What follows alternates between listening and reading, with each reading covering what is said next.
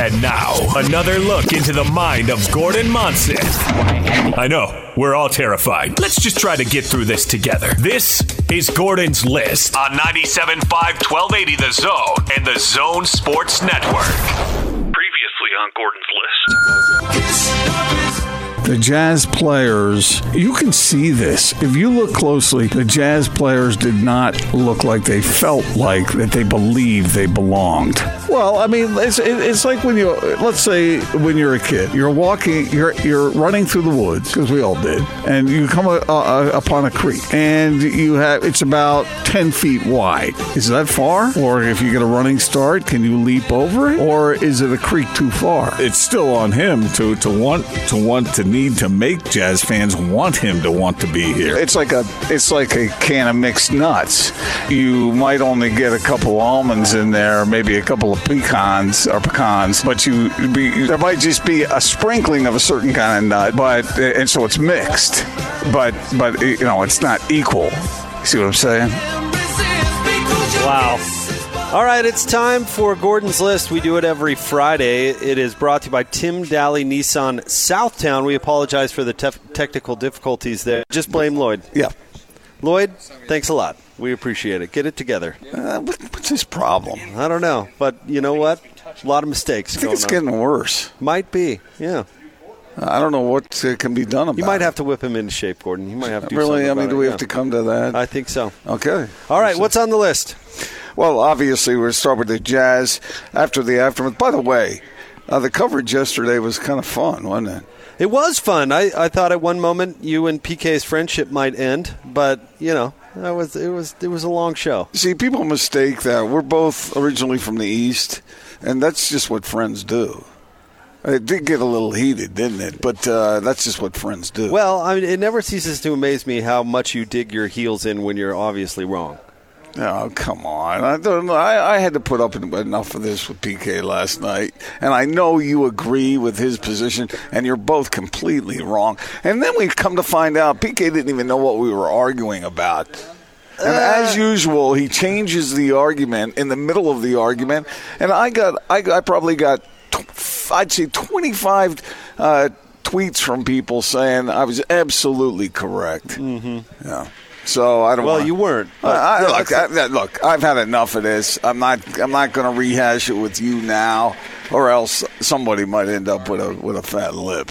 So you wouldn't slug PK, but you'd slug me. Has it cleaned up? Uh, well, you're not from the east. So that means I I. That means this is fighting words Oh, right now. Okay. No, Yeah. I don't know. We can It- all have different opinions on it, but, that was that was pretty crazy but last night. the coverage it was it was super fun. Uh, we had great insight. Uh, we were down at the Zions Bank uh, basketball uh, campus. You and PK and Scotty and Hans were down there. It was fun hanging out with Britton, of course, in the studio. Bowler was great. It was great for Bowler to come in and uh, and do a couple hours with us on the draft. It it, was it was fun in a way. I, I wondered how it would wi- it would go without the the Jazz having a first round pick, and it turned out to be really fun because we could cover so many different things, and, and it was almost like the draft was functioning in the background, mm-hmm. and we just had great NBA discussions throughout the night, and it it turned out to be a really really fun show, and so big thanks to everybody who was involved. And then as we're wrapping it up, Jake, then the Jazz go to work, you know, and, and making the moves and collecting these players at the end, the very tail end of the draft, really. And as we, I, I got to be honest, I didn't know that much about these guys. Did you? No. Uh, we looked it up and we read about them and we found out about them. And as we studied their skill sets, you can trace, you can exactly see why the Jazz would make decisions like that. They fulfilled certain needs. Now, whether they can do it at that at the NBA level, I mean, statistically or percentage wise, I guess you would have to doubt it a little bit. But the Jazz just lost three players, and they've got to find a way to to uh, fill out the roster and find guys who might have some potential to do what they need to do. So they got what they do? They get a scorer, they get a point guard, they get a, a, a, a, well a guy who's built like the Rock. You're talking about uh, Jarrell Brantley. Yeah, who looks a little Yeah. bit like Jae Crowder as far as his physique goes and uh, and attitude and, and whatnot. And then they get uh, a smart guy. Miye Oni. who we struggled with his name for a while, but I think we finally got it figured out. A Well- six six uh, wingman. we back at the uh, at the the studio. I don't know if you guys couldn't hear us, but we spelled his name. I, re- I went back and re-listened to this today. Uh-huh. Adrian and myself, we spelled his name for you guys at least ten times, And we kept butchering it. and you guys could not figure out what. I, I don't know what we were saying or whatever, but yeah, the, it, it all stems back. Adrian Wojnarowski sent out the, the tweet before it was misspelled announced. his name. He misspelled his name, and we all went to Google and we're trying to figure out what what this guy's name actually was. And then Adrian and I figured it out at the at the studio, and we kept spelling it over and over again. It was it was just it was just miscommunication, yeah, really. that's what. And and it was it was a bit of uh, hilarity from being on the air so long for about seven straight hours. because that was at about what ten thirty, probably something like that. and you and I had been on the air since three. Yeah. So, and Scotty and Hans had already done three hours, and PK had already done three hours, and you know, Britton, you bring that much energy to the radio, bound to be exhausted by that point. Yeah, yeah. But it wasn't it interesting at the very end, the Jazz, this flurry of activity, and we, we, you and I had talked about how Walt and his staff and all those guys had put so much work into this draft, and then to have it all washed away with a trade, which I have to assume Walt was fairly certain was going to happen. I mean, the Jazz had gone after that, and they'd all talked about it, and so they knew it was. they- They're pretty sure it was going to happen. So had put in all that time and effort, and the other guys as well, and they took advantage of the uh, of the effort that they put in. So we'll see whether it pays off or not. Really, at some point when you're examining these candidates for NBA uh, prowess, it's it's it's always a crapshoot, even in the first round. So if one or two of these guys can can find themselves and and, and uh, take advantage of some of their athleticism to take their games to another level, well, we're going to find that out. And if they can't, then the, the stars are well stocked. What I what I like about it is is you're aggressive in the second round because your your options are a little bit limited after the the Conley trade. But what it seems like they're doing, and, and from what I hear, these guys are going to have the opportunity to make the roster. Sure. Now, guaranteed that happens, you know, far from it. But they're going to have the opportunity to make the roster. But what I what I liked about it is you pick three guys, and you're hoping you get you find a Wes Matthews or a Paul Millsap. And if two guys out of the three can make the roster, then you've really won. But if you can if you can find a rotational player that was just being overlooked for whatever reason, and maybe that doesn't happen right away, but maybe over the course of a season or half a season they emerge as to be a rotational guy, well then that's a home run. Well, that is a complete home run. When you get a point guard who was the second leading scorer in the NCAA last year, I mean that tells you something, right?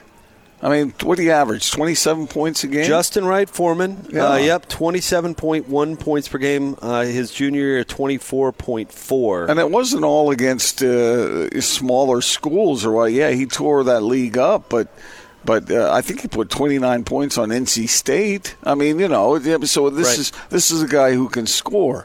Now, whether he can do that at the NBA level, we'll have to see. He's somewhat diminutive. Uh, couldn't quite get into Tiny's, the club back in New Oh York. yeah, I forgot about that story. So Yeah. glad you brought that up again. Could Tony get into Tiny's? Oh yeah, What's what's Tony at? like well, uh, we've It had is- nobody can get in who's taller than like five seven and a half. We've had estimates as low as five one, but I'm gonna go. I'm gonna probably go about. I'll give Tony the benefit of the doubt here, and I'm gonna go five five. So he's getting in. So he's yeah, he's he's definitely getting in. Well, I wonder if it's frustrating going to Disneyland with Tony because he can't go on many of the rides, it probably would be. I would guess. but he can sure get into Tiny's.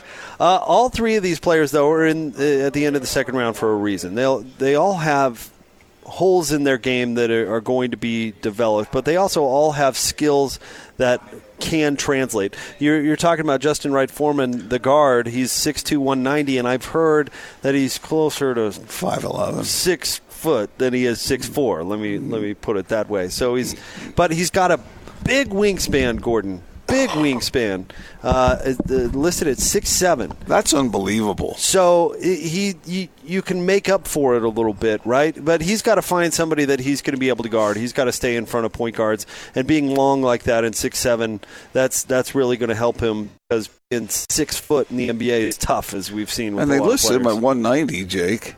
So he must be somewhat sturdy, right. as opposed to being a flyweight it's just going to get tossed around out there. But um, yeah, so we'll see. I mean, and and we talked about the Jazz needing wings, uh, whether. Uh, Oni Muni Nori Muni Oni, whatever it is. Give me a name again. Miye Oni. Miye Oni.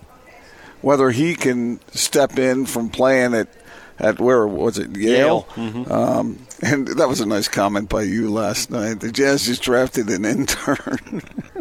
I thought it was funny. Those guys were giving me grief like it was offensive. I thought uh, it was funny. An intern for the front office. Are there any dumb guys playing at Yale? Muni, No. uh, Muni, Mo, Muni, Noni, Nori, Kawasaki.